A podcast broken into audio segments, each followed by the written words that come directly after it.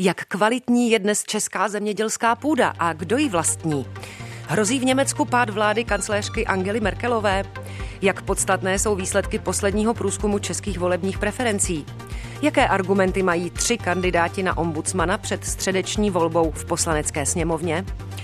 Měly by se projevit diskriminace sexuálních menšin trestat odnětím svobody? A jaký byl první pražský Comic Con? Tato témata vám spolu se svými hosty nabízím až do celé. Přeji příjemný poslech. Den podle Lucie Vopálenské.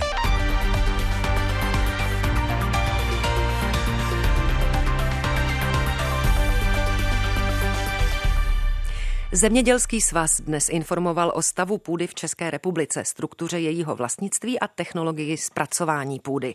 Z aktuálního průzkumu svazu vyplývá, že vlastní majitelé hospodaří na větším množství půdy, než se dosud předpokládalo, informoval předseda svazu Martin Pícha.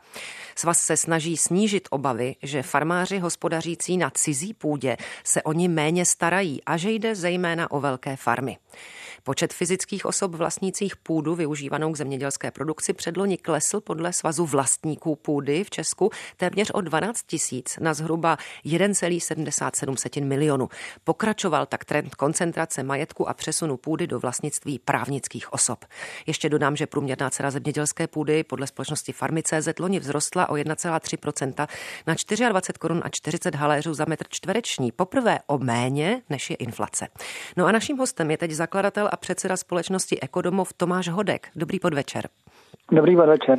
Pane Hodku, jak je to dnes eh, vůbec podle vás s množstvím kvalitní zemědělské půdy v Česku? Ubývá nebo ani ne? Eh, tak půda je živý organismus, takže eh, půda se nám průběžně proměňuje a naší snahou by mělo být, aby ta, ten stav nějakým způsobem se ta proměna byla pozitivním směrem a, uh, a je? To, co, no, to, co, to, co ukazuje zpráva ministerstva zemědělství, že máme ročně 10 miliard škodu uh, na, právě díky půdní erozi, vyplývá, že se to nedaří úplně, aby nám, aby se ta kvalita půdy byla zachovaná. Uh-huh. Čili ta, ta kvalita té půdy nám průběžně klesá, bohužel.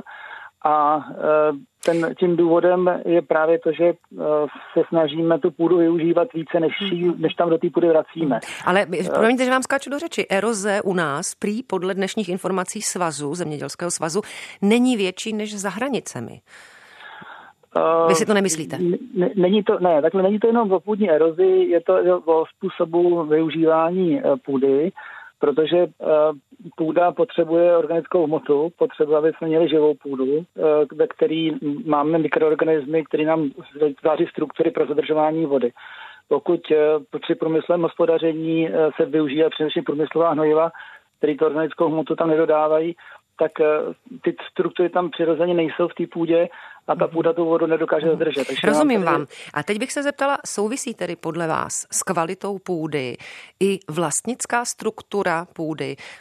Do jaké míry dnes u nás podle vašeho názoru se zemědělskou půdou disponují hlavně ti větší hráči a má to vliv na, na tu kvalitu? Tak eh, obecně je to o tom, že půda potřebuje naši péči, potřebuje naše oči, v současné době eh, nějakých 7% eh, velkých farem hospodaří na nějakých 65% zemědělských půdy, to znamená, že 93% zemědělců hospodaří pouhých nějakých 35% zemědělské půdy. Z toho je vidět, že vlastně ten, ty velké firmy, eh, které hospodaří obrovské velké plochy, mě mají malou šanci jako znát, eh, tu, jak, jak vlastně ta půda vypadá. I když samozřejmě máme na to spoustu těch satelitní techniky, máme spoustu dalších prostředků, Nicméně je to právě o, těch, eh, o tom vztahu k té půdě, o tom snažit se, aby ta půda mhm, opravdu mhm, fungovala, aby mhm. ta krajina fungovala jako krajina, byla to pestrá krajina, která umožňuje eh, v té půdě, v té krajině žít nejen rozumím, rozumím teď, lidem. Mhm, teď na vás navážu.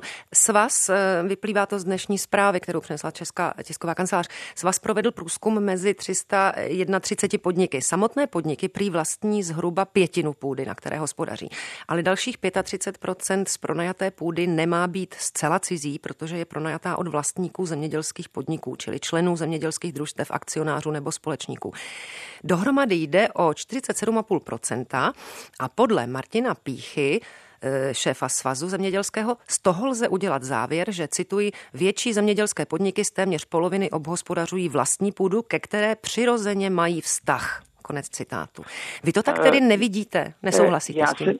No, já, takhle, já si myslím hlavně, že to je o tom, eh, že eh, ten eh, zemědělský podnikatel potřebuje, aby měl větší, lepší Eh, nejde, tam, nejde o ten vztah té půdě, ale jde o to, aby jak ta půda byla spořená, protože zemědělský podnikatel přirozeně má velkou potřebu vydělat na té mm. na půdě eh, prostředky a my potřeba, aby se vracely ty peníze eh, do té půdy. Jsou to, protože jedna třetina evropského rozpočtu, to je z našich daní, jde právě do zemědělství proto, aby nejen vydělávali peníze ty zemědělci, ale by tady tvořili krajinu, aby se tady mhm. vytvářelo Eh, krajina, v které můžeme eh, nějak normálně fungovat, ve které můžeme žít a kde to můžou být i zvířata s náma a ve které nám zachováme vodu.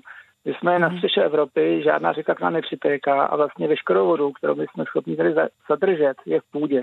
Jo, čili mhm. ta péče o půdu z tohoto pohledu je naprosto zásadní, eh, jestli, jestli tady budeme nebo nebudeme mít uh, Já budoucnou vodu. Hmm, hmm. A řekněte mi, eh, vlastně ten současný stav vlastnický a vůbec to, co jste popsal, tak co to vlastně znamená pro další vývoj té kvality půdy? Mám na mysli, jestli do budoucna je čeho se obávat, a nebo to spíš vidíte optimisticky? Já si myslím, že je potřeba, aby se lidi zajímali o půdu, aby se zajímala veřejnost o půdu a vlastníci, kteří mají půdu, se jí pokud možno nezbavovali a snažili se najít eh, formy, jakým způsobem můžou tu kontrolovat tu kvalitu té půdy, protože čím více očí bude na tu půdu hledat, tím větší je šance, že ta půda bude kvalitní. Může to být nejen formou, že se pachtovních smluv, kde se ta zavážou zemědělce k tomu, k té odpovědnosti za, za tu mm-hmm. kvalitu, ale může to být i, že třeba družstvo družstva vloží eh, svůj, svůj pozemky do družstev, budou se aktivně Rozumím. účastnit na tom mhm. zemědělském procesu. Takže se... těch, eh, Těch cest je více. Mm-hmm. Tolik a... zakladatel a předseda společnosti Ekodomov Tomáš Hodek. Moc vám děkuji za vaše vysvětlení a mějte se hezky naslyšenou. Taky nashledanou. Máte naladěn Český rozhlas plus. Německé křesťansko-demokratické strany CDU, eh, Německo křesťansko-demokratická strana CDU bude muset hledat nového lídra pro příští parlamentní volby. Annegret Krampová Karenbauerová, kterou si jako svou nástupkyni vybrala dosavadní kancléřka Angela Merkelová, dnes oznámila, že křesťanské demokraty do voleb nepovede. V brzké době se hodlá vzdát i postu šéfky CDU.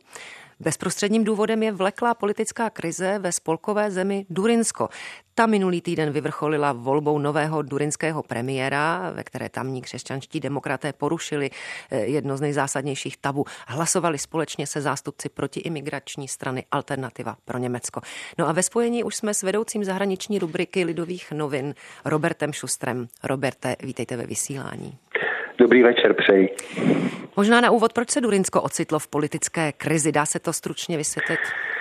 No, úplně stručně, to bude hodně těžké. Nicméně je třeba si uvědomit, že v této spolkové zemi, která kde žije asi 2,2 milionu obyvatel, se konaly loni v říjnu parlamentní volby. A vůbec poprvé od roku 1990 od sjednocení Německa v nich získali více než 50% dvě politické strany, které ve větší či menší míře mají problém s tím současným politickým systémem. To znamená alternativa pro Německo, protiimigrační, protievropská strana a postkomunistická levice. To znamená, od samého počátku bylo jasné, že v této spolkové zemi vytvořit nějakou vládu, která by byla, eh, řekněme, umírněná, která by nebyla radikální, že to bude velmi obtížné. Takže od října ležely karty na stole, všichni aktéři, všechny politické strany včetně CDU, včetně křesťanských demokratů, měli možnost najít nějaká řešení, která budou schůdná, nicméně dlouho váhali, vyčkávali a nakonec nechali vlastně celou tu situaci vyhnít až do situace, mm-hmm. že mhm. teď se hovoří o vleklé politické krizi. Mm-hmm. No, e, Durinsko patří zhruba se svými dvěma miliony obyvatel k menším spolkovým zemím, tak proč vlastně problémy tohoto státu přerostly na celoněmeckou úroveň? Já myslím, že to celkově, že tam je těch faktorů je několik. Eh, samozřejmě, kdyby se to nestalo v Durinsku, tak by možná takovým tím impulzem, proč by třeba paní Krampová Karnbarová odstoupila, byly třeba volby v Hamburgu, které se budou konat za dva týdny, protože tam také CDU není nebo nemůže očekávat žádné velké, žádný velký úspěch.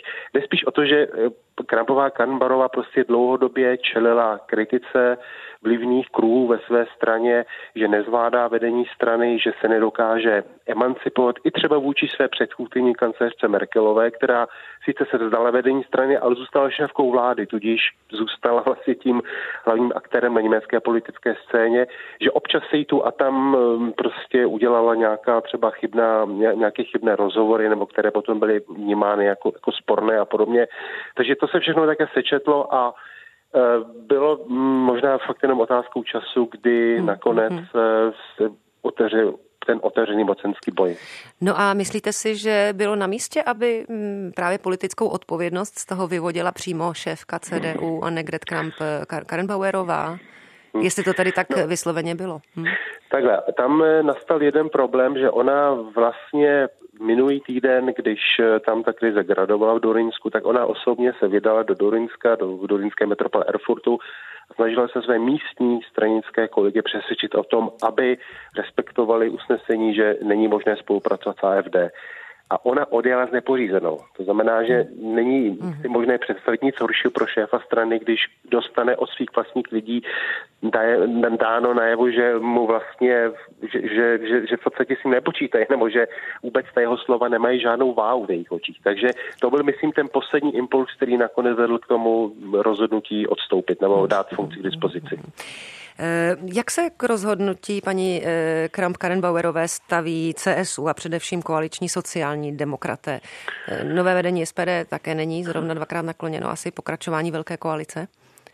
No tak pro ně, pro sociální demokraty je to samozřejmě taková zajímavá situace, protože Oni by rádi z té koalice odešli, ale nevědí, jak to udělat, aby jim potom voliči to nespočítali, protože vždycky ten, kdo vyprovokuje konec vlády, tak na to nakonec doplatí. To je statisticky dokázáno při volbách. Takže teďka sociálním demokratům se otvírá právě možnost jak tu vládu předčasně opustit, zvláště v situaci, kdyby se stal volebním lídrem křesťanských demokratů a tím je šéfem strany někdo, kdo velmi výrazně se v minulosti vůči sociálním demokratům vymezoval, třeba pan Friedrich Merz, politik, který jenom těsně před rokem a půl prohrál souboj o vedení CDU s Krampovou Karnbaurovou, ten, myslím si, kdyby byl zvolen, tak sociální mhm. demokraté ze dne na den odejdou z vlády. Roberte, no a jak pravděpodobný je tedy rozpad koalice a předčasné volby v Německu? To je má poslední otázka. Já si myslím, že dokud nebude jasné, kdo se stane šéfem křesťanských demokratů, což bychom měli vědět někdy okolo léta letošního roku, tak do té doby ta koalice nějakým způsobem bude fungovat. Pokud samozřejmě nejde zase nějakému dalšímu, nějaké další události, z Durinsko, kterou nikdo, s kterou nikdo nepočítal.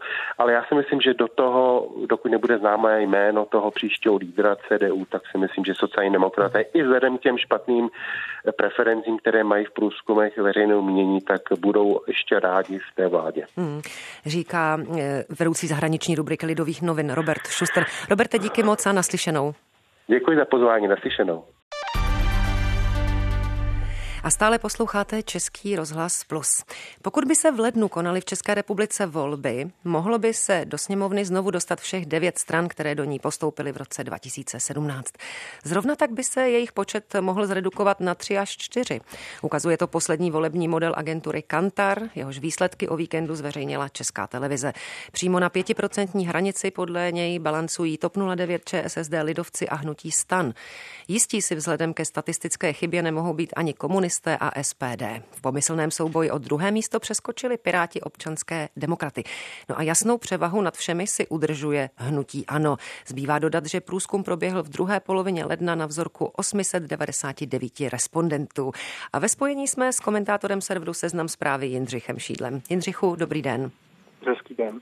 Dominanci hnutí potvrzují i další průzkumy. Z čeho především vyplývá a co se vlastně na dobrých výsledcích hnutí ANO v průzkumech eh, pode, podepisuje?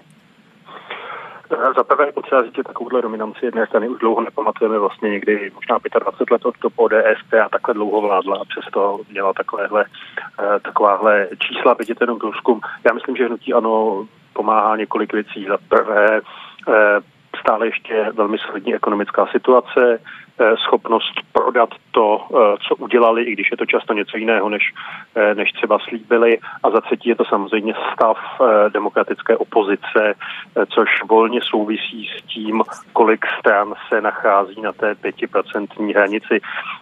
Jistě ODS a Pirátů jsou, řekněme, dost nekompatibilní, nicméně ty hlasy proti, protože to jsou hlasy proti Andreji Babišovi, vlastně ve svém součtu jsou velmi podobné, takže mm. Prostě nikdo, což, což pak nakonec, pokud by to takhle nějak dopadlo, tak jako to mimochodem dopadlo při těch minulých volbách v roce 2007, tak to ano velmi nahrává, protože eh, jaksi síla hlasů při 30% je tedy jiná než, než u těch 5% mm-hmm. stran, které v těch minulých volbách museli získat třeba stán dvojnásobek hlasů na jeden, eh, jedno poslanecké křeslo. No, um, podle tohoto průzkumu, o kterém mluvíme, mírně posilují Piráti, kteří by se v lednu stali mm-hmm. druhou nejsilnější stranou. Už, jsme, uh, už to je vlastně zmínil. Dá se u Pirátů mluvit o trendu, nebo je to spíš nějaký sezónní výkyv?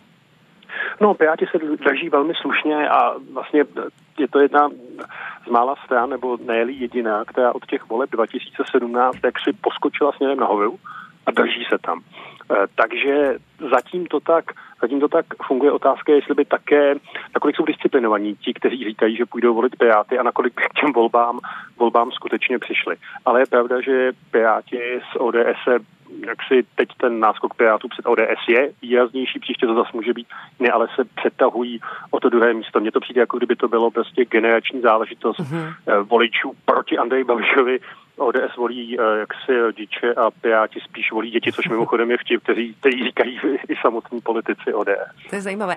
Šest stran mělo ve zmíněném průzkumu šanci na výsledek od 5 do 7,5% hlasů. Hmm. Eh, Jindřichu, pro kterou z nich je ten výskyt na hranici volitelnosti asi největším varováním? No pro všechny, samozřejmě pro všechny a e, sociální demokraté zjišťují, že dva roky ve vládě tedy z jejich e, popularitou nic neudělali, spíš bych řekl podle těchto těch čísel e, naopak.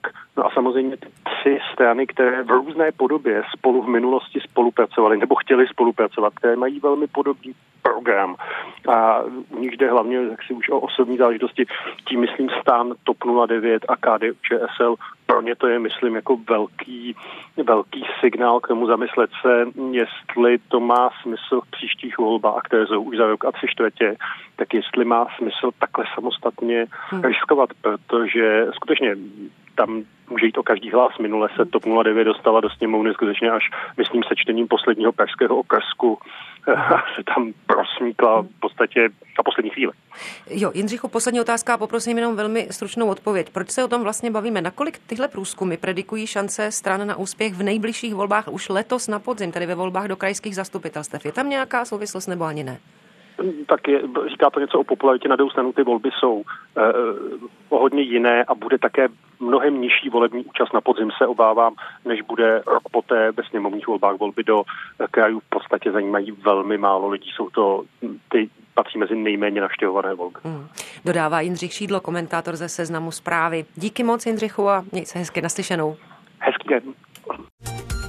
Posloucháte Den podle Lucie Vopálenské. Výběr událostí s nezaměnitelným rukopisem.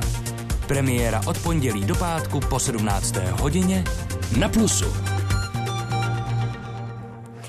Ve středu by se mělo v poslanecké sněmovně hlasovat o tom, kdo stane v čele úřadu veřejného ochránce práv a nahradí tak končící ombudsmanku Anu Šabatovou. Senátoři navrhli dosavadního vládního zmocněnce u Evropského soudu pro lidská práva, zaměstnance Ministerstva spravedlnosti Víta Alexandra Šorma a navrhli také advokáta Jana Matýse.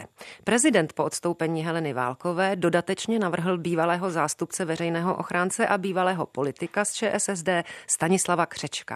No a všichni tři kandidáti přijali pozvání do naší krátké debaty. Pánové, dobrý den a díky, že jste si našli čas. Já pány Šorm, eh, Šorma a Maty se srdečně zdravím zde ve studiu a pana Křečka pod telefonní lince. Dobrý den. Dobrý den, dobrý den. i posluchačům. Tak všichni se slyšíme výborně. Eh, pane Šorme, začnu vás. Proč je pro vás důležité stát se ombudsmanem? Já jsem před lety začínal u Takara Mutejla a chtěl bych v jednom z jeho děl pokračovat. Mám zkušenosti s prací s úřady, s lidskými právy, které veřejný ochránce práv podle zákona pomáhá naplňovat. Studoval jsem veřejnou zprávu na prestižní francouzské škole a myslím, že mám i věk, od něho lze očekávat určitou dynamiku při vedení týmu v KVOP. Eh, pane Matisi, ano. náplň úřadu je podle vás jasně dána, jak jste pravil v České televizi. Není příliš mnoho prostoru pro kreativitu. Proč tedy eh, vy do toho jdete? Proč nezůstanete u advokacie, kterou děláte léta a v plné šíři témat? Tak dělám ji víc než 40 let. Hmm. Napřed jako advokátní koncipient, potom jako advokát samostatný. Mám za to, že jsem nazbíral dostatek eh, znalostí a zimné zkušeností a ty jsem se rozhodl dát eh, ve prospěch veřejného zájmu. A proč? Eh, abych naplnil dobrou věc. Jsem inspirován doktorem Utakarem Mutajlem. Já jsem sloužil v době advokátních poraden v advokátní poradně 6 Myslíkově ulici. On sloužil věčné ulici v advokátní poradně dvě. Často jsme se výdali. Tady máte něco společného. Často, často, často jsme se potkávali, i to mimo, i mimo soudní budovy. A já vám řeknu ještě takový příběh, který není... To, to na to není čas na příběh. Ne, ne, to, to je velmi jednoduchý. Když já jsem ho viděl asi dva, dva týdny před skonem, potkali jsme se v, v, v Lazarské ulici, kde teda jsme se pozdravili, on čekal na tramvaj číslo 9, neboť bydlel, jak znám, Mělnické ulici na Smíchově a tam mi říkal, takový memento, který si dnes pamatuju. No a co? Tak to jednou vezmeš po mně. Mm. Eh, pane Křečku, obracím se teď na vás, aniž bych chtěla diskriminovat. Proč se vy chcete stát veřejným ochráncem ve věku, kdy byste si mohl užívat opravdu zaslouženého odpočinku a notabene po letech, která jste strávil v roli zástupce? Ano, když už tady byl zmíněn doktor Motej, tak já jsem s doktorem Motejem ten zákon připravoval o tom veřejném ochránci práv, tak já bych ho chtěl vrátit tam, kde původně měl být. Ochranu občanů před nesprávnými nebo chybnými rozhodnutími eh, českých úřadů. Nikoli chránit lidská práva, to nemá ombudsman v popisu práce, ale chránit občany před milným rozhodováním vybraných státních orgánů. To bych chtěl tomu navrátit uh, tomu do úřadu. Dobře. Eh, budu vás točit, aby to bylo spravedlivé. Takže, pane Matisi, ano. ombudsman musí vyjednávat nejenom s úřady, ale také s vládou, parlamentními výbory nebo senátem. Jaké jsou vaše zkušenosti v téhle oblasti? Jsem na to připraven. Jednám celý život. Eh, ombudsman nemůže sedět na židli a čekat, co se stane. Jednáte celý život, ale jednáte s politiky? Jste připraven na to eh, prosazovat Sam... agendu ombudsmana třeba i před politiky? Samozřejmě. Já, to možná o mě víte, či nevíte. Já jsem se pokoušel už o tento úřad v roce 2000 2010. Ale neúspěšně. Eh, tak to říkáte, promiňte vy. Eh, je to tak, je že to, to bylo neúspěšně, to je realita samozřejmě, ale já jsem přitom nabil řadu zkušeností. Jak se chovat, jak jednat s politiky, eh, protože samozřejmě bylo to pro mě do určité míry nové. Mm. A pak jsem to během těch deseti let sledoval a rozhodl jsem se, že v pravý čas půjdu do věci znovu. Říká Jan Matis, pane Křečku, brali vás poslanci a ministři dostatečně vážně, pokud jste chtěl něco prosadit i uvědomí omezených pravomocí ombudsmana? Já jsem přesvědčen, že ano, ale ombudsman nenahrazuje zákonodárný orgán. To jistě ombudsman ne. Tady, a ombudsman upozorňuje na to, že se tady něco děje, že tady dochází k nějakému porušení práva a je věcí zákonodárných orgánů a voličů, jak si to přeberou. Ombudsman nemůže ukládat poslanecké strany nějaké úkoly nebo jiné. To je jejich věcí. Jeho povinností je na to upozornit. Byl jsem dlouhá léta místo předsedu da, dařilo, se vám, da, dařilo se vám ale upozorňovat takovým způsobem, způsobem, aby se pak situace změnila? E, nepochybně, nepochybně. V naprosté většině jsme úspěšní, asi jenom v 6% nám není dáno za pravdu, pokud jednáme s úřady, konkrétně v mém případě stavebním úřady a podobně. Ve většině případů ty naše názory jsou e, orgány veřejné moci přijaté. Pane Šorme, také se cítíte dostatečně zkušený z kandidátů, jste eh, nejmladší, i když hmm. nejste nijak zvlášť extra mladý a měl byste jednat i z politiky. Tak eh, třeba nehandicapuje vás v tomto směru nedostatek praxe? Podívejte, eh, jednak působím dlouhá léta na ministerstvu, což samozřejmě styk z politiky znamená. Jednak, když jsme rozjížděli naše kolegium expertů pro výkon rozsudků Štrasburského soudu, tak to byla mezirezortní iniciativa, kterou jsme odstartovali v poslanecké sněmovně a stejně se většina jednání odehrává na nižší než politické úrovni s náměstky ministrů a tak podobně. Takže nebojím se toho. Dobrá. Ehm, pane Křečku, ombudsman je povinen poskytovat metodickou pomoc obětem diskriminace. Ehm, ať se to líbí nebo nelíbí. Na jaké aspekty této pomoci byste se chtěl zaměřit? Samozřejmě diskriminace je velmi závažnou záležitostí. Domnívám se však, že je trošku přecitována u nás. Lidé se na nás obrací jenom v nepatrné míře na diskriminaci. Není to ani 5% všech podání, čili tomuto, tomuto rozsahu musí být také ta naše pomoc samozřejmě hmm. zaměřena. Ta, ta otázka zněla jinak. Na jaké aspekty této pomoci, e, protože ombudsman je povinen poskytovat metodickou pomoc obětem diskriminace, byste se chtěl zaměřit? Nerozumím vaši otázky. Kdo se na nás obrátí, tak jeho stížnosti budeme samozřejmě prošetřovat. Pokud taková stížnost bude, bude prošetřena tak, jako se to dělo dosud. Tady žádná změna nastane.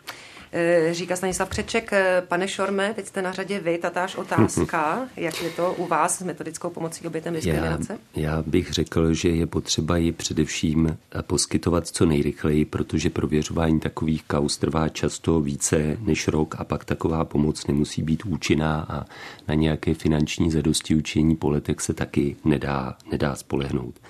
Takže řekl bych, rychlost, posilování vzdělávacích preventivních aktivit. Ona totiž většinu těchto případů by měla odchytit činnost všelijakých kontrolních inspekčních orgánů, jako je, já nevím, Česká inspekce životního prostředí a, a tak dále. A potom také řešit věci spíš dialogem, snažit se nějak mediovat mezi tím úřadem a, a člověkem, který je diskriminován. Mm-hmm. Říká Vít Aleksandr Šorm. Eh, Jan Matis je na řadě. Co, na co v oblasti pomoci diskriminovaným byste se rád zaměřil vy? A tak, vidíte to eh, spíše jako pan Šorm nebo jako pan Křeček, pro kterého je to 5% podání? Tak zatím tady neodeznělo podstatné. To znamená, jak pomáhat v těchto věcech. Eh, to znamená tam z, mé, z mého pohledu ta metodická pomoc znamená v pomoci při koncipování návrhů, protože ty oběti eh, diskriminace mají právo se obrátit na soud. A eh, já to vidím tak, že když někdo přijde a bude mít ten problém, no tak za něj v vozovkách napíšeme žalobu. Dobrá. Další otázka. Eh, veřejný ochránce se mimo jiné zabývá i právě lidí omezených na svobodě, což se týká nejen věznic, ale také detencí pro cizince, psychiatrických nemocnic domovů se zvláštním režimem pro seniory, dětských domovů a podobně. Když bychom se zaměřili na ústavy pro lidi se zdravotním postižením, tak v těchto institucích dochází v Česku nezřídka k porušování jejich práv. Co byste v roli ombudsmana v tomto směru podnikli, pane Šorme? Tak stávající veřejná ochránkyně práv se v téhle oblasti poměrně výrazně profilovala a myslím, že je zejména potřeba dohlédnout na to, aby ty zjištěné poznatky nebo ty zjištěné nedostatky byly napraveny, čili, čili dohlédnout na nápravná opatření. A Ombudsman má působit tady především preventivně, takže tím určitě nenahrazuje činnost různých kontrolních orgánů. Musí vlastně po nich chtít, aby tyhle kontrolní orgány především fungovaly co nejlépe. A pane Šorme, když říkáte dohlednout na nápravná opatření, jak byste to dělal, když třeba to prostředí se vzpírá nějakým změnám? tak samozřejmě musíme je komunikovat i třeba s tou vládní úrovní, s Ministerstvem práce a sociálních věcí, hledat prostě cesty k tomu, jak případně postihnout ty, ty instituce, které prostě neplní, nenaplňují standardy, které jsou standardy slušného zacházení. Pane. Eh, tatáž otázka i na vás. Například v psychiatrických léčebnách dochází k porušování Mezinárodní umluvy o právech osob se zdravotním postižením. Co byste s tím dělal? Tak nejprve je to třeba zjistit. To je první věc. To už dávno víme. Bezvadný je to zjištěno, hmm. pak nápravné opatření, nápravné opatření 30 dnů na odpověď, není tady odpověď, A dál? tak, tak, tak na, na, nadřízený, nadřízený orgán vláda. A co když se nic eh, neděje? Tak upozorňovat veřejnost. Mm-hmm. Pane Křečku, vy jste dlouho působil v roli zástupce, toto nebyla přímo agenda, za kterou jste asi byl zodpovědný, nicméně na pozadí třeba zpráv o týrání seniorů v Ostravském domově Slunečnice nebo v kontextu nedávného tragického požáru ve Vejprtech. Jak byste postupoval, aby se situace pohnula k lepšímu? A pokud to byla velice úspěšná část činnosti veřejného ochránce právě v minulých letech. Tady je na co navazovat. Samozřejmě ta, eh, ten postup musí být velmi důsledný, zejména sledovat ty soukromé, aby pod záminkou nějakých soukromých ústavů nedocházelo k porušování práv lidí. Tady má ombudsman veliké zkušenosti, má tam kvalifikovaný personál, či v tomto směru, myslím, bych se připojil k tomu, co říkal doktor Šom, je to úspěšná kapitola naše činnost a není tady třeba nic zvláštního mimořádně měnit. My jsme v tom velmi úspěšní a máme tady řadu úspěchů. Pane Křečku, ale jak, jak ten úspěch, prosím pěkně, měříte? Protože v praxi se toho mnoho podle expertů nemění. Sice ne, ombudsman jako... A... Řada, myslíte? Řada těch, řada, ano, řada těch byla zavřena, řada byla zrušena, lidé byli přemístěni jinam, několik lidí bylo odsouzeno na základě našich poznatků. Není pravda, že se v této věci neděje. Mhm. Tady náprava se děje i na základě uh, oznámení ombudsmana, z kanceláře uh-huh. ombudsmana. Eh, tvrdí Stanislav Křeček. Eh, další otázka, ta ale s tím souvisí. Pane Matisi, jak hodnotíte současné pravomoci ombudsmana a inicioval byste rozhovory se zákonodárci na téma jejich rozšíření? Případně proč ano, proč ne? Eh, poslyšte, není to úplně jednoduchá otázka. Já zastávám názor, že ty pravomoce zatím jsou relativně dostatečné, protože zákonodárná pravomoc, ta je nepřímo, protože samozřejmě to mají poslanci. Cítím-li problém, jdu za poslanci, aby tedy inicioval iniciovali vydání či změnu zákona. Hmm. Takže tam si myslím, že jak si ta jeho činnost veřejné ochránce je dostatečně naplněna z tohoto pohledu. Hmm. Pane Křečku, tatáž otázka na vás. A je třeba nějaký zahraniční ombudsman, třeba evropský, jehož postavení by vám přišlo pro Česko inspirativní? Velmi bych se bránil rozšiřování jakýchkoliv kompetencí a pravomocí. Dneska ten úřad už je super úřad, znává se z toho administrativní moloch, který je těžko říditelný, tak to jsme si to nepředstavovali, když se ombudsman ustavil, měl mít 40 lidí, dneska tam má 160 lidí, mm-hmm. čili je to veliký kolo, čili podle mého názoru je třeba spíše ty pravomoci zaměřit tam, kde si to lidé přejí, nikoli vymýšlet nějaké mm-hmm. nové kauzy. Pane Křečku, promiňte, ještě já promiňte, já ještě na vás navážu.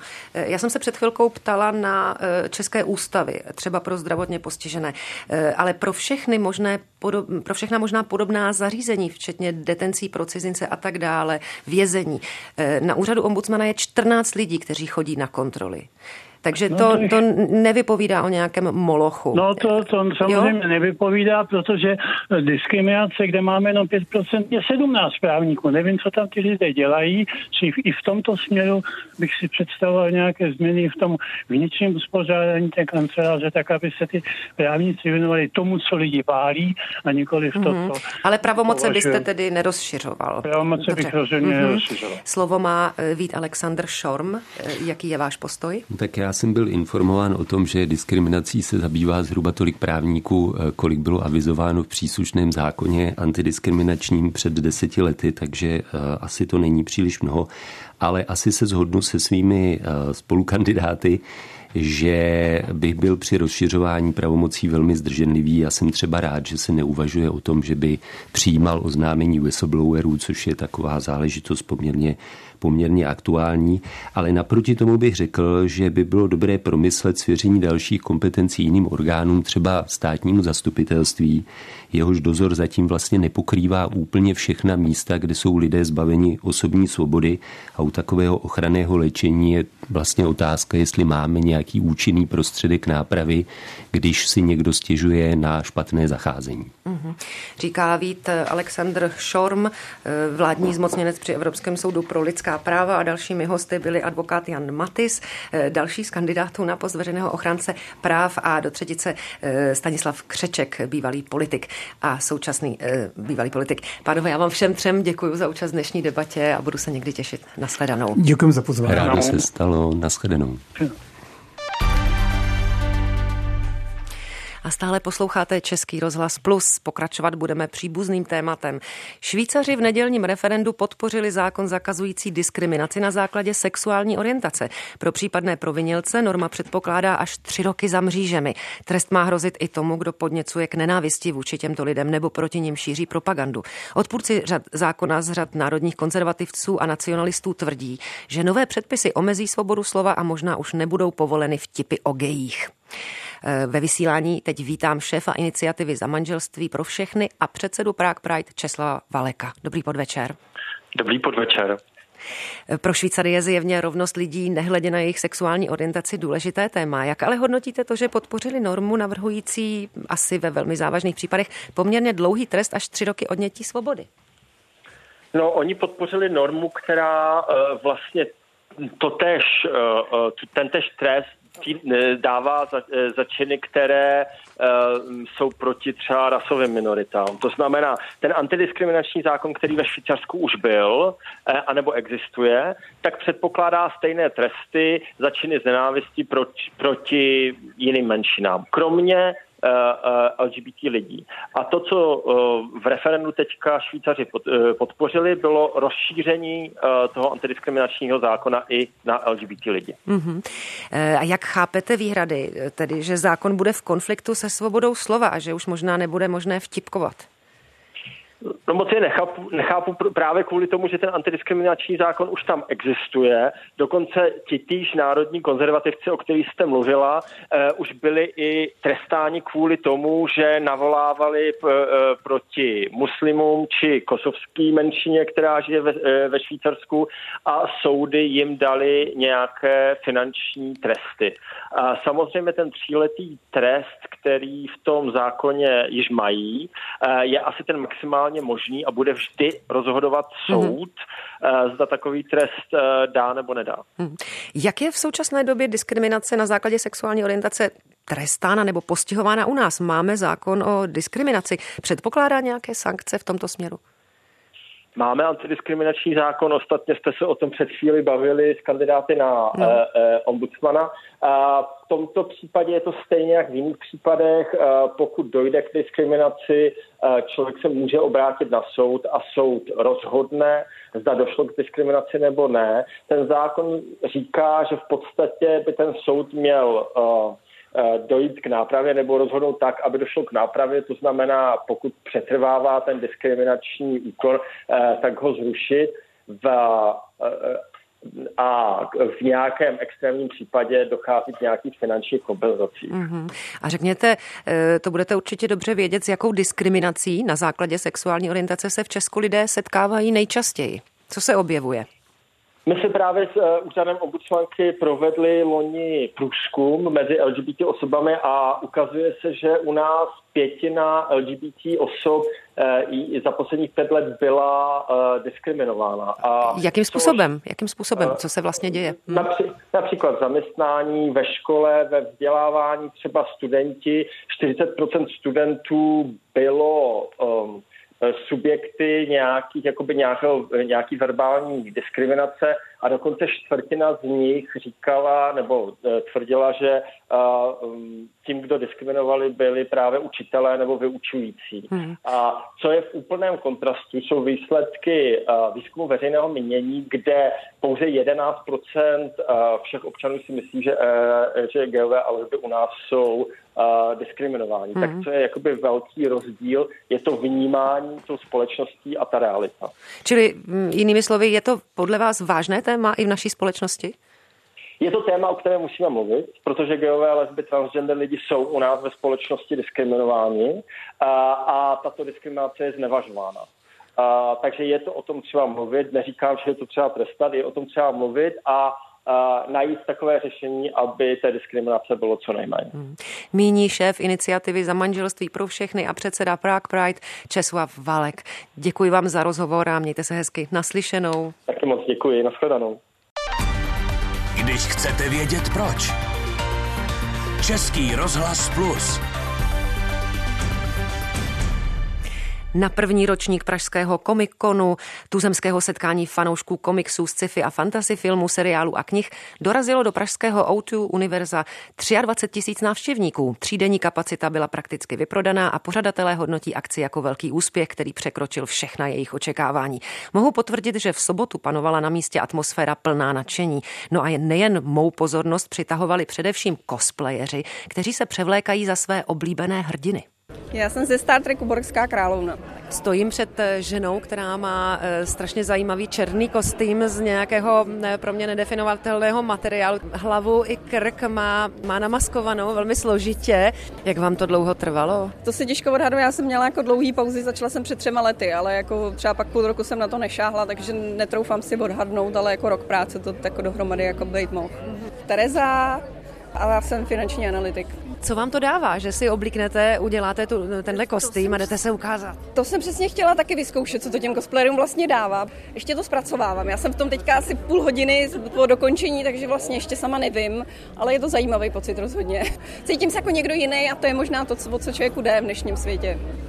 Vy jste z My Hero Academia All Might, je to tak? Ano, vlastně sleduju to anime, tu mangu My Hero Academia a jako tenhle cosplay byl docela na poslední chvíli, protože se mi nepodařilo stihnout něco lepšího na, na dnešek, no, na Comic Con, takže je to takový, taková směsice jako věcí ze sekáče, co bylo doma a paruka je taková taky narychle jako udělaná na poslední chvíli. Říká Sebastian. Jak se cítíte v tom kostýmu? Co vám to vlastně dává? No, je, mně se hlavně líbí jako ten fandom, jako když se člověk s někým může vyfotit třeba, nebo celkově prostě takhle ta komunikace s těmi lidmi ostatními, co mají ty kostýmy. A třeba ten, ten kostým je hodně pohodlný. Já někdy mám kostýmy, které jsou vážně nepříjemné, třeba že to jako obnáší nějakou barvu, kterou mám na těle, to je prostě nepříjemný, je mi to nepohodlný, ale tohle to je vlastně jako takový jako pohodový kostým, no, že to není úplně to. Mám z toho dobrý pocit, no.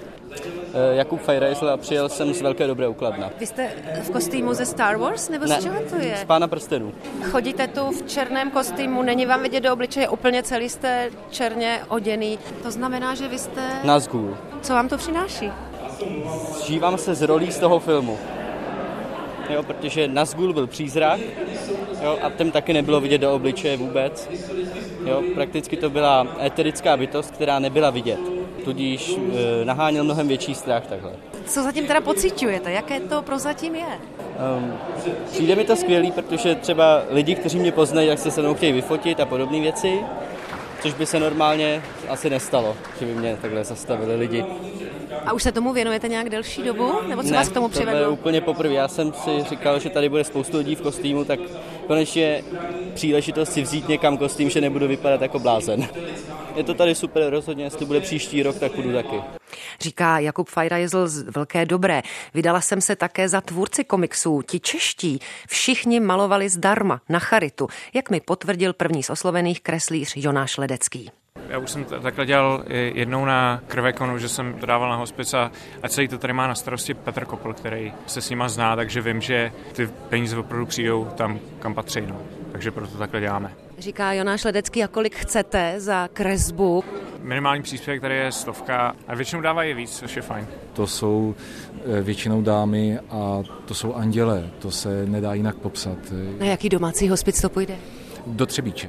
Říká Petr Kopl, autor mimo jiné knih Morgavsa a Morgana, Dračí chůvy, Sherlock Holmes. Vy také jste ilustroval Sherlocka Holmese. Čili to je nebo není podle Artura Conana Doyle? Částečně ano, částečně ne, částečně je to podle mě. A tyhle ty už i prosákly do zahraničí, takže, takže tady mám anglickou verzi. Jaká je konkurence na české komiksové scéně? Koukám, že vás tady kreslířů sedí hned několik a určitě jich spousta tady na Komikonu není. No, ale myslím si, že tady sedí to nejúžasnější, co můžete vidět eh, tady v Česku. Jo? A jsou to fakt kluci, že šli do toho se mnou a tady zadarmo prostě v podstatě kreslí. Jsem jim za to strašlivě vděčný. Dan Černý, Tomáš Kučerovský, Ledecký, jo, je to prostě paráda. Mám tady zrovna takovou velice zajímavou zakázku uh, ze Star Wars, takže co bych pro Charitu neudělala. Říká Jana Kilianová. Vy jste výtvarnice, která se už eh, delší dobu věnuje eh, komiksovému umění. Můžete krátce se představit pro naše posluchače? Tak já jsem před pár lety vydala vlastně svoji prvotinu společně se spisovatelem Vilémem Koupkem, to byl komiks Korektor, stripový komiks o češtině, který troufám si říct, se poměrně šířil po internetu jednu dobu a byť korektor tak trošku skončil, tak jsem si řekla, že přece nepřestanu se s tím uměleckým směrem a minulý rok jsem vydala vlastně společně s Františkem Kotletou jeho trošičku zprostou knížku, ale přece jenom poměrně dobře přijatý komiks. Teď pracujeme na druhém díle a zároveň pracuji ve volném čase na hrách a cokoliv popkulturního je moje.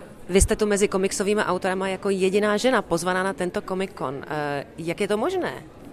To je dobrá otázka. Já se asi netroufám na to nějak fundovaně odpovědět.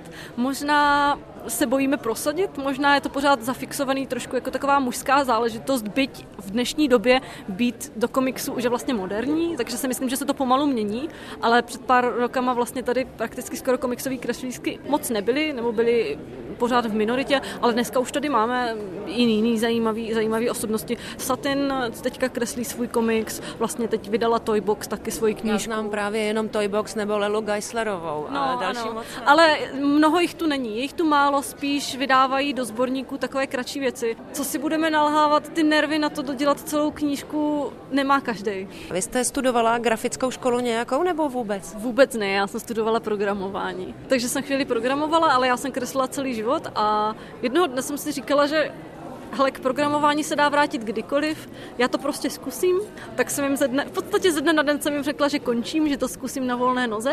První rok jsem toho docela vážně litovala, protože eh, to bylo dost úmorný, je to těžký, je to těžký se probojovat, ale nakonec jsem ráda, že jsem to udělala, protože živit se tím, co člověk miluje, je strašlivě super. Ano, někdy to nenávidíte, protože je to stres, komunikace s lidma na volné noze je taky své vlastní kapitola, ale je to skvělý, no. Je to náročný ze začátku, ale jsem strašně ráda, že jsem to udělala.